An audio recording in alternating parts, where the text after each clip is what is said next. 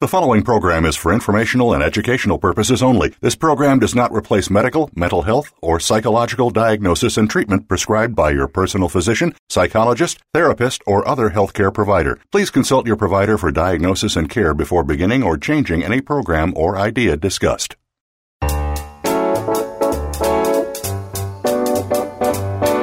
Welcome to Psych Up Live with your host, Dr. Suzanne Phillips.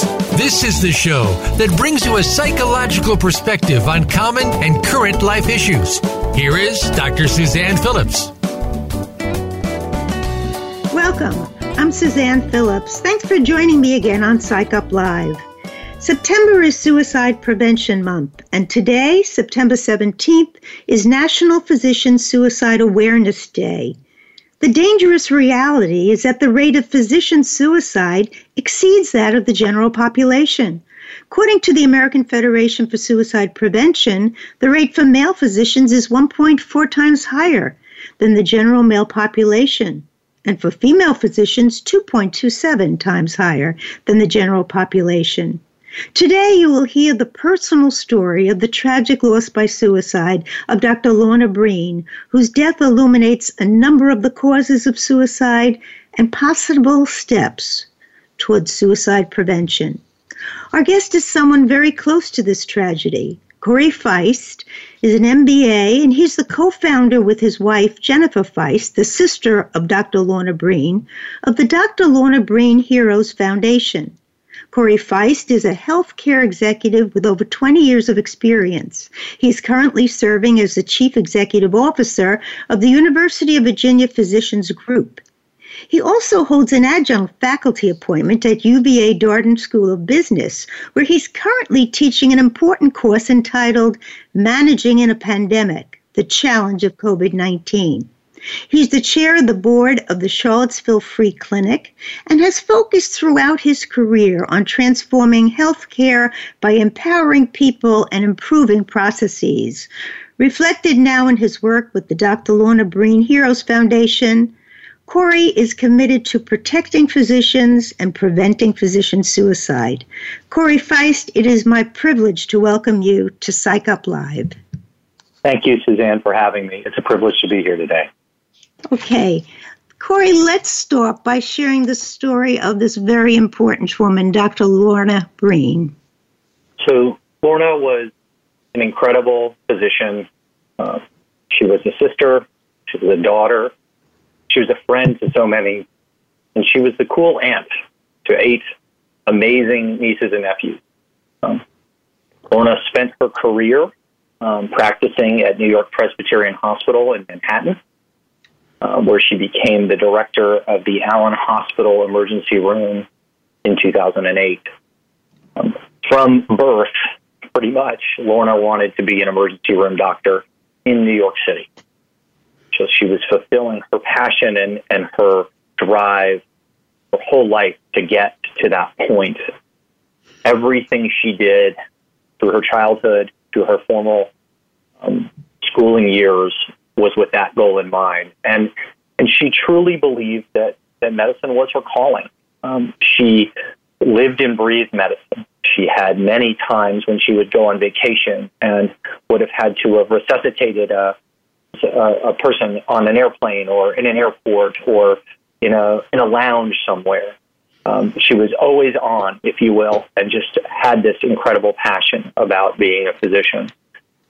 She traveled the world. She loved to travel the world and would take advantage of opportunities to travel when others you might think might think otherwise. So, as an example, when she would study for her board exams, for recertification um, as a physician, she would fly fly by herself to uh, places like Croatia and study just to get another view on the world, as well as as to as to accomplish her study and her and refine her craft. Um, she was an avid outdoors woman. She was an avid snowboarder in particular, um, and, and, and, an amazing salsa dancer. Um, and uh, many of her colleagues at work and friends in New York uh, would go out salsa dancing with her um, if if she wasn't on a ski trip with them somewhere out west.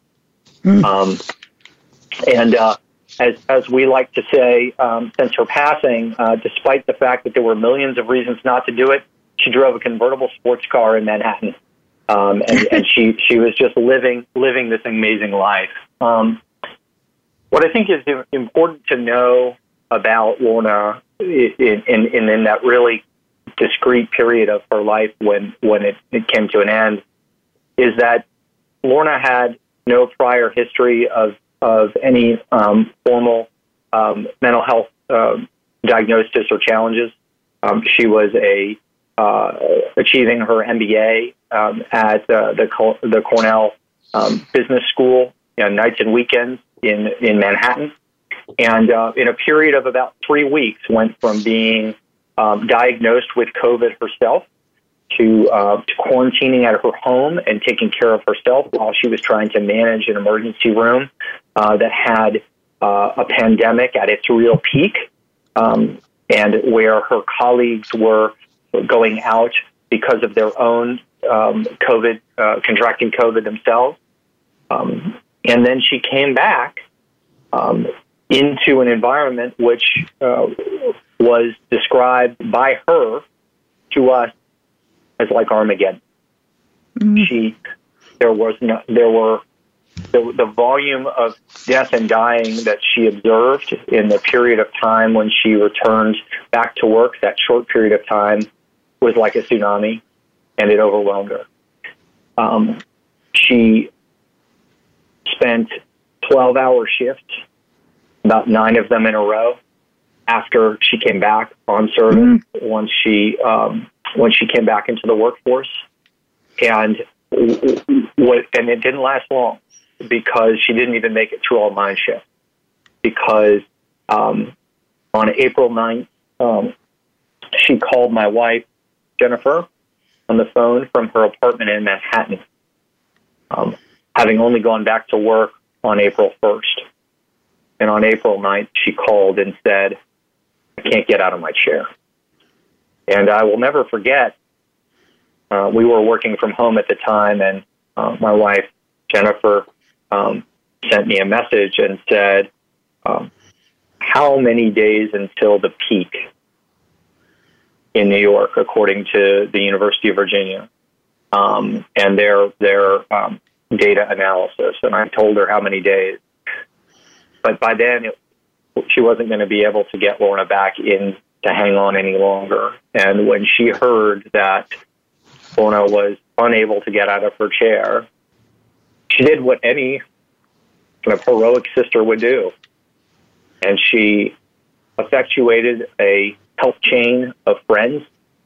Uh, one who lived in Connecticut, who drove in and I was actually in mental health in Connecticut and canceled patients and drove in and pulled Lorna out, drove her Philadelphia, where another childhood friend had driven from elsewhere in Pennsylvania to meet up, put Lorna in the car, drove her down to Baltimore, just north of Baltimore, where Jennifer was waiting on the side of the road, having driven up about three and a half hours from Charlottesville, Virginia, to pick up her sister. They drove um, through the late evening um, directly to the University of Virginia Health Center, where Lorna went through um, the emergency room and was admitted to the um, inpatient psych unit at UVA. And she remained there and was making a very strong recovery um, for a period of, of many days. And um, when she came out of the inpatient hospitalization, she was discharged to um, an outpatient um, service um, and an outpatient therapist for for work for um, you know working with her. She she was discharged to the care of her mother, who was actually a retired psychiatric nurse from the same unit that Lorna had spent the prior week plus. Um, she stayed for a few nights with her mother at home, and then um, she came to um, our home um, for the weekend to spend the weekend with my children and uh, and my wife. And um, on Sunday morning, um, the 26th of of, of April, um, she died by suicide. Um, she died at the University of Virginia Medical Center. So um, when she when she died, it was a complete and total shock, um, and it still continues to be a shock. Mm-hmm. And we have been we have been working diligently ever since she died to shine a light on the challenges that all of our healthcare heroes face on a daily basis. Uh, many of those challenges preceded this pandemic, but now are intensely magnified by it. Corey, it's really an unbelievable story of the kind of expectations we have for physicians, the kind of expectations they have for themselves. I've thought a lot about um, Dr. Lorna Breen, and in a way, I want people to consider that sometimes it is the person who is so capable that and we're going to talk about it, can do what the medical profession asks that is, to put off sleep, save people on a plane, never to be off, and at the same time to be someone who is who she's a doctor. That was her identity. Now, I know your wife feels, and I do too, that, and I've had so many colleagues who've also had COVID, and as therapists, they have really wrestled with symptoms that we don't talk enough about, which is persistence of respiratory problems, cognitive problems, psychological problems. We don't know enough about this illness. So when you take someone who's in charge and they feel suddenly handicapped, that is very hard. And if their thinking is somewhat impaired by the, the COVID virus itself, there is a thought of how will I ever be who I am? And, you know, some of the theories on suicide really suggest that it's that inescapable feeling that it'll never change.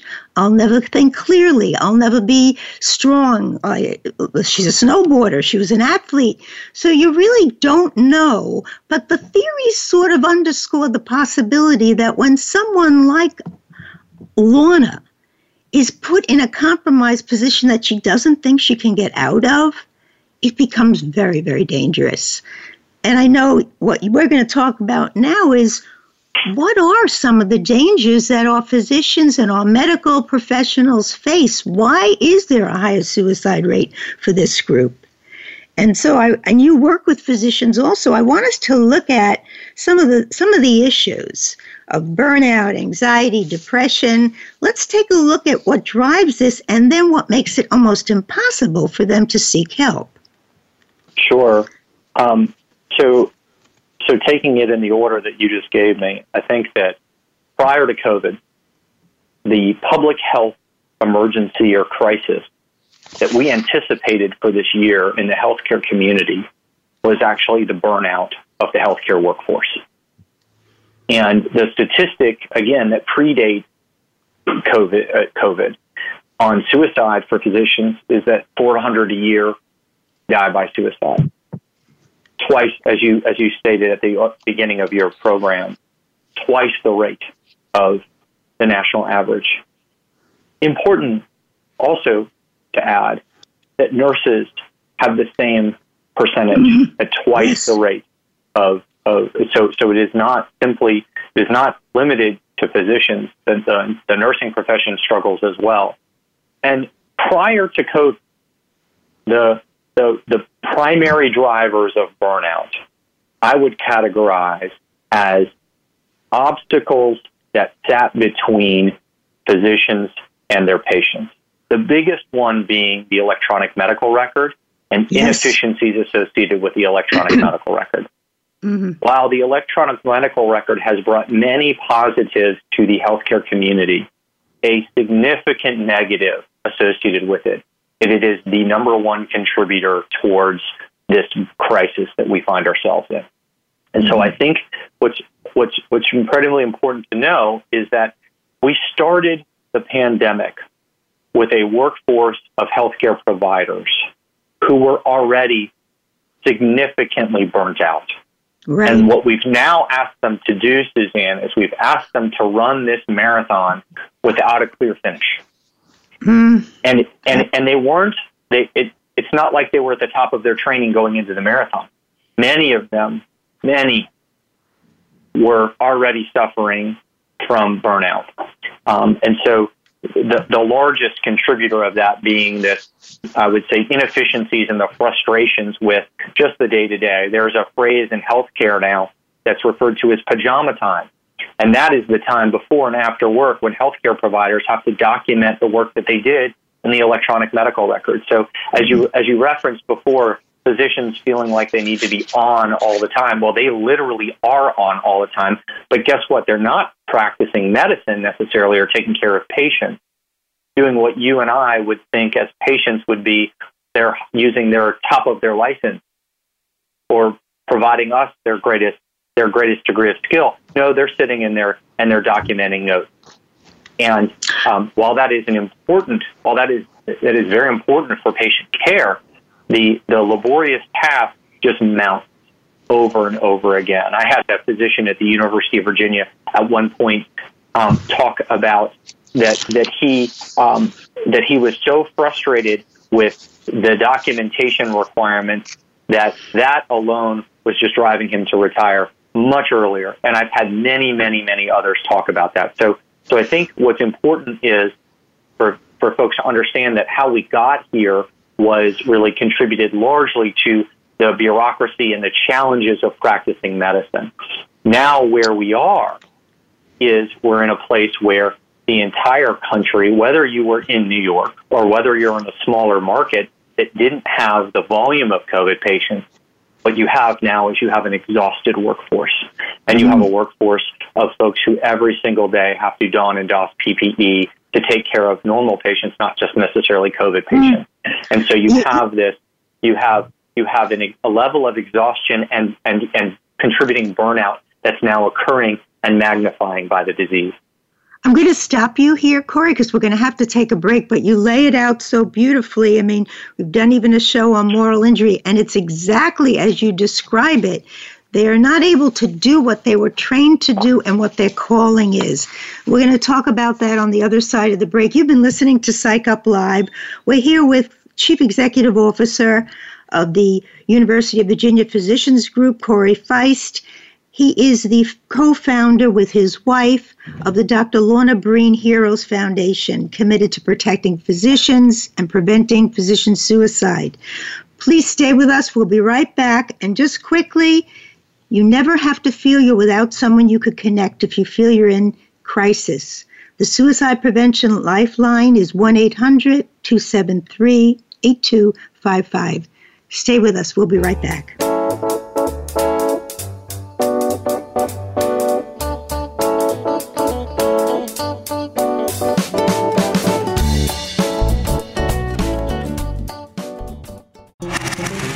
America is on your favorite smart speaker. If you have Alexa or Google Home, go ahead and give us a try. Hey, Alexa, play Finding Your Frequency podcast on TuneIn. The special needs community is made up of many individuals, from children with Down syndrome to autism and ADHD issues, to those who may have suffered a brain injury. On More Than Special, host Jermaine Suford and her guests explore topics that are of interest to special needs children and adults. Our program is a forum for parents, caregivers, and experts to come together to discuss relevant topics. Listen every Tuesday at 8 a.m. Pacific Time and 11 a.m. Eastern Time on the Voice America Variety Channel. Get ready to go inside the lives of some of the top recording artists the music industry has known. Join host Troy Bronstein every week as he becomes a prince among queens.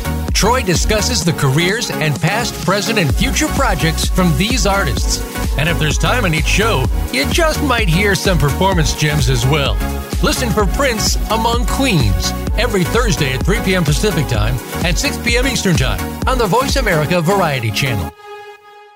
Join hosts Nav and Nav every week for Good Morning Canada. Our home is Canada, but our message and reach is boldly global. Our focus is on the alternative perspective, the hidden dimension, and the expansive horizon. Ideas are designed to be challenged, perceptions shattered, and information balanced. We invite you to visualize the converse viewpoint, dare to be inquiring, but always promise an hour of lively fun. Listen worldwide at 12 noon Eastern Time, 9 a.m. Pacific Time on the Voice America Variety Channel. Streaming live, the leader in Internet talk radio, voiceamerica.com.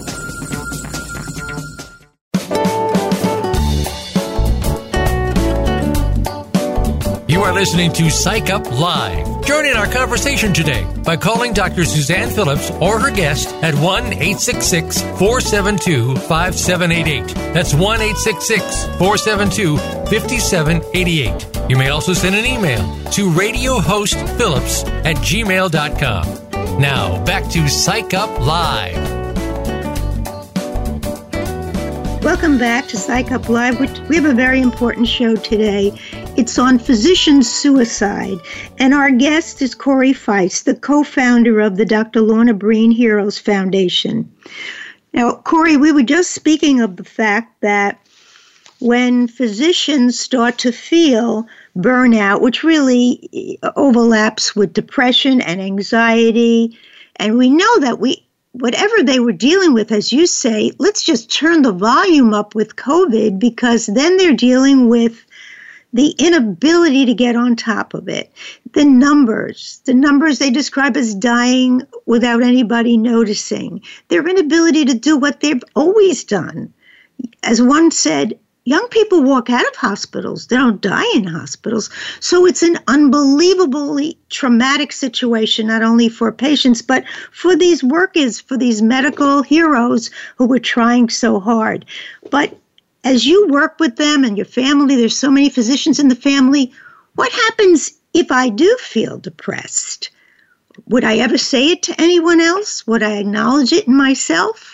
What if I feel moral injury like, oh my God, how did I not save these people?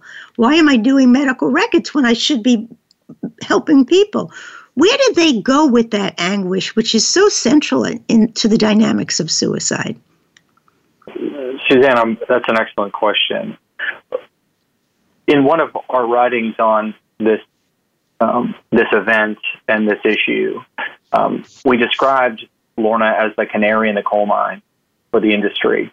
Um, what I would say to you is, what we don't need to do is create a, a, a number of you know stronger canaries or redesign the canary. What we need to do is we need to redesign the coal mine. And by that I mean that the industry right now is broken on this issue. And it's broken in two significant ways. From the inside, from a cultural perspective, physicians and healthcare workers don't feel like they can reach out to a colleague when they see that colleague is hurting, or if they themselves are hurting, they, they do not feel like they can reach out because it is a sign of weakness.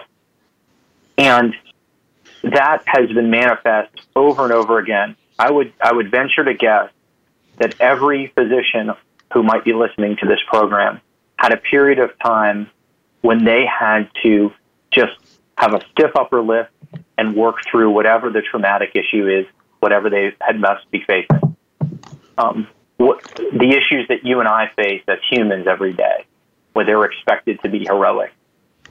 We, we, I have been told so many times by individuals in my career, um, professionally, as well as through friends who are physicians, about um, circumstances when they were struggling and they just could not either ask for help or they observed someone else struggling and it was not appropriate to tap them on the shoulder.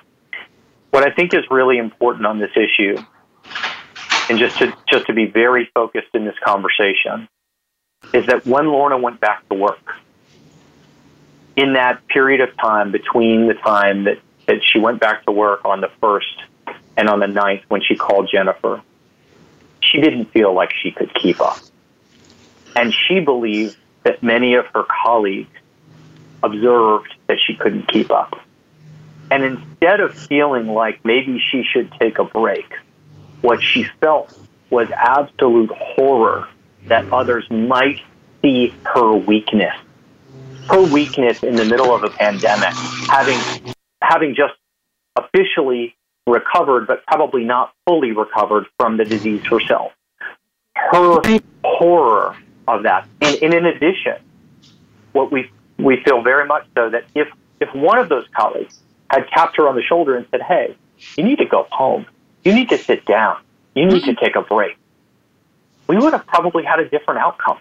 Mm-hmm, mm-hmm, absolutely. And and I don't believe me. I do not. The, the, her colleagues, she loved her colleagues, and I am not maligning them at all. At all. They are they are strong, and they are doing exactly what they are trying to do. It is the culture that dictates that you don't you don't sit down. The second well, piece is is what? this licensure issue, which I want to talk about as well. But it sounds like you've got a question. Well, I just wanted to give you a quote one one female physician said over time we become so skilled at suppressing emotion we lose touch with the signal completely. So not only is there a suppression of how they feel i think physically psychologically but everybody as you say is part of a culture where the expectation is just keep on going and never admit that you are anything but at the top of your game and Corey, I'll tell you, the most dangerous factor with relationship to suicide is shame. You take a cop's gun away, you put a firefighter on light duty. A doctor feels like she's not up to par and she can't say anything. It puts them in a psychological trap. And, and I would add to that, Suzanne, then you add their, their lack of ability to actually work, which is where I was about to go, which yeah. is that many many states in this country have um, licensure laws for physicians which require disclosure of of mental health treatment um, that is unrelated to their ability to practice medicine, but which reinforce the stigma around seeking around self care and seeking mental health treatment themselves. So so you have these licensure laws, and what I what what the the tragedy that is Lorna um, Lorna's death was really really came um, focused on that issue because when she was pulled out of Manhattan by her friend and her sister and placed in an inpatient psych unit, that for her was a career ender. Yes. Because of the stigma associated with it. And and in fact, Jennifer and Lorna were would would kind of um, you know make light of the fact that her that that because we were so quiet with her friends and her colleagues in New York about what was going on, that they thought she might have she might have been kidnapped because we weren't responding to their texts. We weren't responding because for them to know where Lorna was in an inpatient hospital unit was career was a career ender. Okay, mm. and so and so when you ask Lorna at the days after she came out of the hospital about going back to work, she she said, "I'm going to lose my license and I'm never going to be able to work again." So your point is incredibly well taken, and it's magnified even further in this industry, which has the reinforcer. The reinforcer on the culture is the, are the licensure rules and many other kind of um, regulatory barriers that are similar to the licensure rules that just reinforce that it is not okay to to to seek any any mental care. And I'll I'll give you one very quick example. You mentioned in the um, I believe you mentioned if you if you didn't um, I'll mention it now. Um, Senator Tim Kaine has introduced the Dr. Lorna Breen Healthcare Provider Protection Act in the U.S. Senate. It's got bipartisan support on the Senate side um, and it also has bipartisan support and is introduced on the House side. And as part of Senator Kaine's listening tour, once he introduced that law, he came virtually to the University of Virginia and surrounded himself with healthcare providers, nurses, physicians, administrators, and said to that group, Tell me your experience and how that's been through COVID.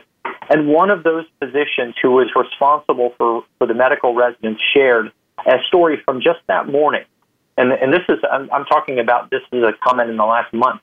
So just mm. that hmm. morning, two residents had come up to him and said, "We have stopped taking our antidepressant medicine now that we are officially in medical residency because we don't want this to be reported against our licensure." Oh boy! And so mm. those are the kind of things that happen yes. across this country every day that reinforce this stigma and and prevent the burnout from from being uh, from being addressed for this very critical part of our workforce. It is it is so tragic. And one of the questions I want to ask you, given you also have a law background, is I think I read as of 2018, 32 state medical boards and 22 state nursing boards continue to ask mental health questions on licensing forms that are inconsistent with the American Disabilities Act. So, how does that happen? I'm, I'm not sure how it happens, but it needs to fix. It needs yeah. to be fixed. And, and in fact, we have joined, uh, Jennifer and I are, are surrounding ourselves, if you will, with a coalition of the willing right now. And as many, we've, we've had many, many groups reach out to us and want to partner. And one of those is the, is the American uh, Medical Women's um, Association, AMWA. And AMWA is, is starting a project right now, which is focused on analyzing those state laws and trying to work with us to develop standard language that each state medical board could use across the country, which we believe would comply with the Americans with Disabilities Act. Mm. And so, um, unintended, I believe, um, these questions reinforce the stigma. And I would take it just one step further for your listeners, because when a physician comes to a to a hospital, what happens is they have to come with a medical license, but then they have to apply for what are called privileges or credentials. And those are the hospital's rules. And many times, in many of those those forms that they have to fill out to go to work in a hospital, those similar questions are asked. And so, from a very grassroots level, we have this reinforced mm. stigma, which is you better not get any help. And if you do, it could cost you everything you worked for your entire life to get to this point. And so that is a heavy burden, particularly when you think about the amount of debt that medical students come out from, come out of medical school with, and, and the fact that these individuals have devoted their lives to helping others. They have to take any of that um, any of their individual feelings on burnout and whether their their emotions, they have to just quash them down, just like the quote you read earlier. You know what they what what's overlooked here, and I'm going to share something from a, a, a mental health professional group, is the power of group support in keeping people healthy. After in March, an organization that I'm the community outreach person for a large organization, the American Group Psychotherapy Association. I, I think you you and I have spoken uh, with the yes. the outreach with that. After COVID, so many so many of our people, in in some way, were were got COVID, that they like Lorna began to panic about how they could function because mental health has just been skyrocketing. We all have so many patients. So, in a round table, which we did through Zoom, you could see the relief on people's faces when someone said, It's been now a month. I'm an athlete. I can't walk across the room without having trouble breathing. Someone else said, Am I the only one who feels like I have a cognitive fog? So essentially, when you see the power of what your wife even implied in one interview of buddy care, it is unbel- an unbelievable protection.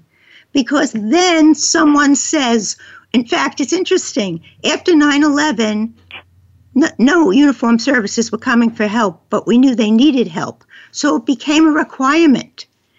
Buddy care, they were trained in buddy care, and everyone who took it realized that the best they could do is keep their eye on their buddy to see how he or she was doing. That's what we need for these professionals that kind of permission to take care of each other.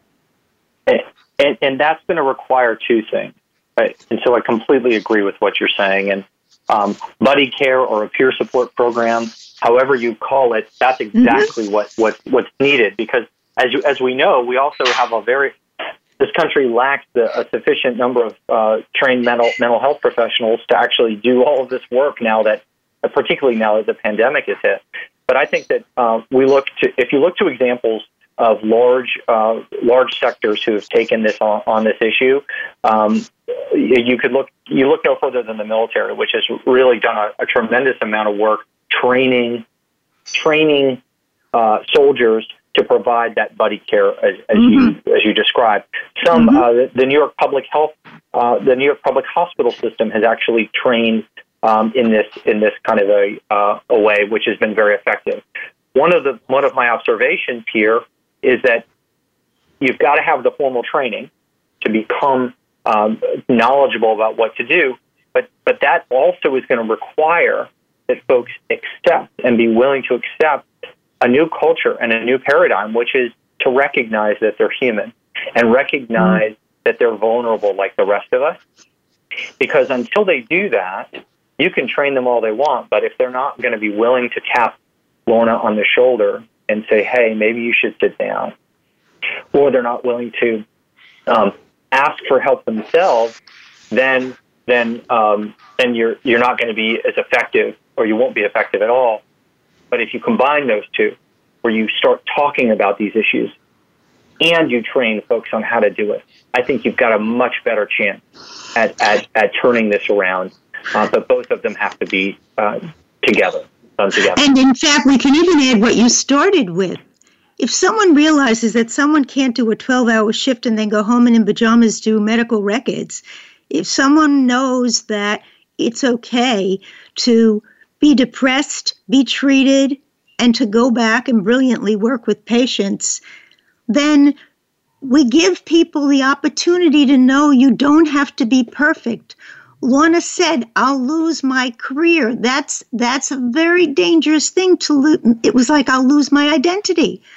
I won't be able to contribute, and the failure to contribute is another very high risk factor for suicide. So as you say, the entire culture needs to be supported so that peer groups, the understanding of mental health, the fact that how would we imagine military or emergency room folks would not be dealing with regulating stress and burnout? How would it even be physically possible or emotionally possible?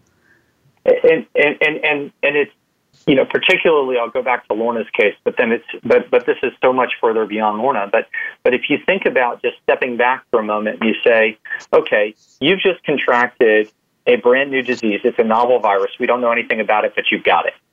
And um, now you're going to have to go. Now you're going to go back into the workforce, and you're overwhelmed by a volume of death and dying you've never seen. To not be able to give yourself a break, if you will, and mm-hmm. recognize mm-hmm. that you know what maybe this is overwhelming maybe this yeah. is too much for me I, I think it's it it's just it's it's bordering on ridiculous to actually if you take a step back and go of course it's going to be overwhelming you know what one of the some of the work that we've done um, since Lorna died was to work with um, work with the United States Air Force um, Surgeon General. Um, I'm going to just Hogg. stop you there, yeah. Corey. Yeah, I'm just going to stop Corey, I'm just going to stop you there because we have to take a break, and I want you to pick this up right on the sure. other side of it. Um, we're going to take a break. You're listening to Psych Up Live. We're with Corey Feist, and he is the co founder of the Dr. Lorna Breen Heroes Foundation. We're talking about prevention of physicians suicide, and we're talking about all the factors in the medical culture which need to become really we need to look at in order to make those who care for us safe. Stay with us, we'll be right back.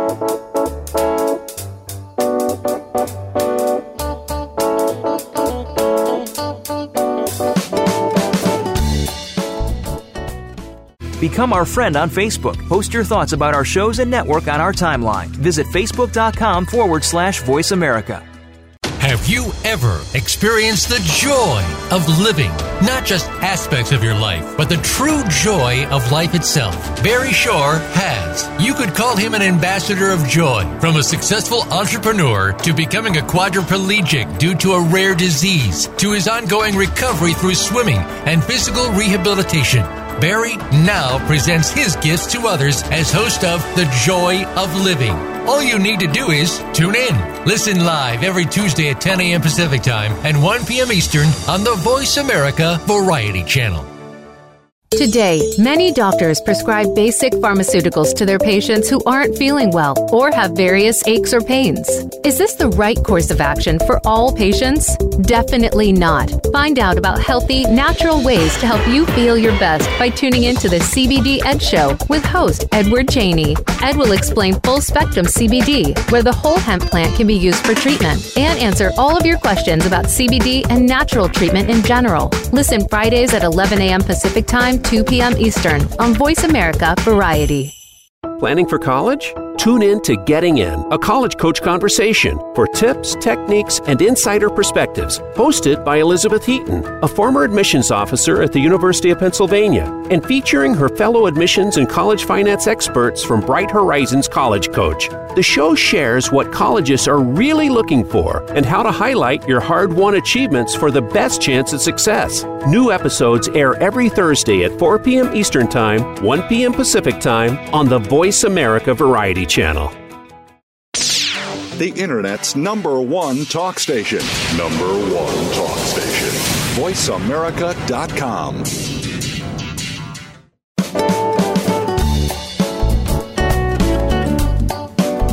are listening to Psych Up Live. Join in our conversation today by calling Dr. Suzanne Phillips or her guest at 1 866 472 5788. That's 1 866 472 5788. You may also send an email to radiohostphillips at gmail.com. Now, back to Psych Up Live.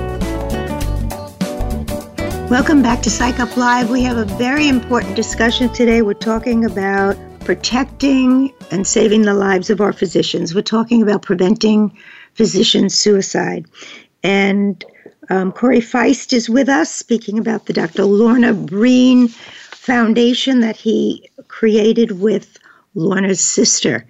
Um, Corey, let's let's go back. We were trying to think about options to not only make it not a stigma and not something you could lose your license for, or not something that you literally would feel there's no reason to live for. Let's talk about options of how to intervene with, you know, high-powered professionals in a very difficult situation. You mentioned you you had some other ideas from your other experiences that you've been gathering. Sure, sure. Um, there are a number of models, other in addition to peer support models that exist, um, and and the one that I was speaking of before the break was a model that uh, the military uses in in combat. And so, in in learning after Lorna died, that uh, from from um, the Surgeon General of the Air Force, Dorothy Hogg, um, what what the armed services do is that they have mental health professionals who are deployed um, with medical units in, who go tr- to treat uh, the, the wounded and injured in combat. And the concept there is that there is someone who is physically trained, you know, who's, who's professionally trained to look for um, to look for issues of burnout and, and, and when when individuals are, are overwhelmed by the circumstance. That same model.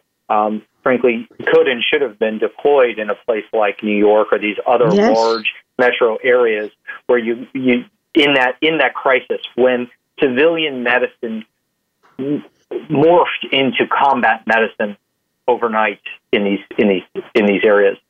But if you take that model, there are a number of interventions that you can anticipate that would happen in a healthcare setting. The death of a patient um, and medical error, things of that nature, where you can create an immediate and required intervention that that um, that occurs after the event, where there there's just a discussion. Um, and, and, and there's an, another example that we've used at the University of Virginia, which goes goes along those lines, and it's it's referred to as the pause, and that is when a when a patient dies in any capacity at the university, in any in, under any circumstance, everyone on the medical team takes a pause. And they reflect on what had occurred and they reflect on the patient's life and they they bring humanity into the into the back into the conversation. And they recognize um, that that this wasn't just going to the going to work if you will. Yes. um, and and a lot of what we're talking about here is very simple um, in, it, it's simple in concept, but it's it's obviously not simple in execution. Um, in concept, what we're what we're just talking about is recognizing the humanity of all of this, yes, and recognizing that that that that humanity, and recognizing that when when there are circumstances that are beyond your control, when you've worked uh, 12 hour shifts, when you've seen volumes of death and dying, whatever that circumstance is, that you that you need to take a break, and you need to take a break for yourself. You know, Suzanne, one of the statistics that I learned after Lorna died was that medical errors increased 200% when the healthcare provider is burnt out. So this well, is not so. So when you think about something like that, when you think about the fact that that healthcare providers go to work and they get trained either as nurses or doctors, and they spend many many years, and all they're trying to do is help. To point out the fact that you know this burnout that you think you can just shove down and, and not bring to light and not talk about, and not get not get help for. This isn't just hurting you. This is hurting your patient. And maybe it's that framing that would that would that would help our medical professionals and our medical community recognize that they need to take a break. Well, just as you said at um, the University of Virginia, was it the medical school? Yes. That, okay. So it, once something becomes a required part of the protocol, because I can imagine if we sent in a mental health team to um, Columbia Presbyterian in their busyness of work, they wouldn't even look at us or come near us. But if part of the protocol is a requirement to check in, and they are and they are supported for doing that, it be, we take the stigma out, we take the shame out, and we allow them to start realizing what you said. Help for burnout saves lives. Absolutely, absolutely. Um, and, and, and it's, you know, certainly the military has still got a long way to go on this issue. But interestingly, in my early conversations after Lorna died with Senator Tim Kaine, um, Senator Kaine um, was reflecting on his son who's in the Marines. And he talked about the fact that um, following any, any kind of a, of a combat mission, that all of the personnel are required to do a, um, a mental health screening. And so it's, it's, that, it's that process that needs to be fixed. Um, you, at the beginning of the show, you talked about how I've spent my career working on process redesign. That's certainly one way that we could work on some process redesign to, to, to fix this problem. Mm-hmm. And even when they do screening, it's like I want to add screening and support. So there's not the feeling I'm going to check out, and if you're depressed, you're in trouble, but rather, understandably, this was a critical incident or a critical mission. Nobody walks away from that without some feelings that they have to integrate. It, it goes with the territory yeah, of not trying to be superhuman. But when it's part of the whole protocol, it really helps. On that note, let's talk about the very important Dr. Lorna Breen Healthcare Protection Act. So I'm, I'm really thrilled that this act was introduced in Congress. And the fact that it has been introduced with bipartisan support in both the Senate and the House is is truly amazing. Um, it was originally um, introduced by the co-sponsors in the Senate, um, Senator Tim Kaine of Virginia, Jack Reed of Rhode Island, Todd Young of Indiana, Bill Cassidy, Cassidy, excuse me, of Louisiana, and then in the in the House, Representative Max Rose of New York, and then David McKinley of West Virginia, Anthony Brindisi of New York, Denver Riggleman of Virginia, Morgan Griffith of Virginia, and Fred Upton of Michigan. They co-sponsored it. And the Dr. Lorna Breen Health Care Provider Protection Act does several things. First of all, it establishes grants for the training of health professional students and residents and health professionals in these evidence informed strategies to reduce and prevent suicide, burnout, mental health conditions, and substance use disorders. So it's a great, a great component of this of this act. Mm-hmm. In addition, it seeks to identify and disseminate evidence informed best practices for reducing and preventing suicide and burnout. So it's, mm-hmm. it's asking and, and it's disseminating those best practices. and and the best practices not just at reducing and, and preventing it, but also in how you train healthcare professionals in appropriate strategies on Right. mental health to promote their own well best um, their their own mental and behavioral health and and bring the joy back in medicine, if you will. Um, and the other and, and another key component of it is it establishes a, a large education and awareness campaign targeted at healthcare professionals to encourage them to seek support and get help. Frankly, one of the things that Jennifer and I did almost immediately after Lorna died was we decided that that was that piece was going to be something that we were going to do, and this was going to be a part of what our life's work was going to be was to mm-hmm. share an awareness of these issues to help shine a light on on on this on on the on the stigma and and mm-hmm. burn it out. And then finally, and then finally, the the grant the the, the act establishes grants for um, employee education and peer support programs, programs that you and I have been talking about during this um, during uh, during this uh, radio interview um, in in both current and former COVID hotspots.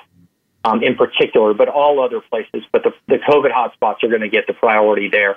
But but again, this is something that really needs to scale the country. So so those are the big, I would say, the big four elements of of the act. And and, and I would we are trying to keep as current as possible on it. In fact, just before this program, I received um, an update uh, from Senator Kaine's office, who's contacting us regularly with more thumbs up and more co-signers and more support. Because this is not a political issue, Suzanne. This is everyone's issue. This is not a monetary issue. This is about this is about treating our healthcare heroes as human and treating them with the same dignity and respect that we all expect to have around our mental and be, our mental and physical health. So it's so important. I want. I'm going to go back to what you started with, Corey. How will this be integrated in a culture that expects them to spend the kind of time on that medical record, the electronic record, demands a certain amount of hours, demands a certain amount of uh, number of patients that they must see in the course of a week, in the course of a day. Will this in some way address that culture that boxes them into an untenable situation? A- It, absolutely, because it it with with this with that third leg, which is the awareness campaign. That's how it starts. It starts by having conversations, conversations like you and I are having um, ev- right now. And if if that if if we can shine a light on this and talk about it to a point when it just becomes uh, common, uh, more, more common and more accepted, that's when you start to break the stigma. Um, Okay. there's a physi- let me just let me just quickly share an example. So after, so the New York Times ran a piece on on Lorna several months ago, and the day after there was a Twitter explosion that was started by a physician in the Pacific Northwest named Esther Choo, who's an emergency room physician, who raised her hand and said, "I too have had mental health challenges in the past, and I have sought treatment for those challenges. And that tr- created a cascade of thousands of other tweets that followed Esther's original tweet. And that's what we have to do. So it, the act alone won't do it, but those, but having the conversations, shining a light on it, creating a community of support, those are the key components here. Perfect. Wonderful. So let me ask you this for all our listeners out there, how can they learn more about the foundation, contribute to the foundation? What is the website they would go to? What would you, what is it that they would um, look for? For more information, um, please follow us on social media and go to our website. Um, and you can get the social media links on our website. Uh, the website is drlornabreen.org. Uh, that's drlornabreen.org. And uh, we would love to help uh, to answer any questions that your listeners have and, and share more information about this. We have just launched a new website this past weekend, and um, it is full of information on this subject.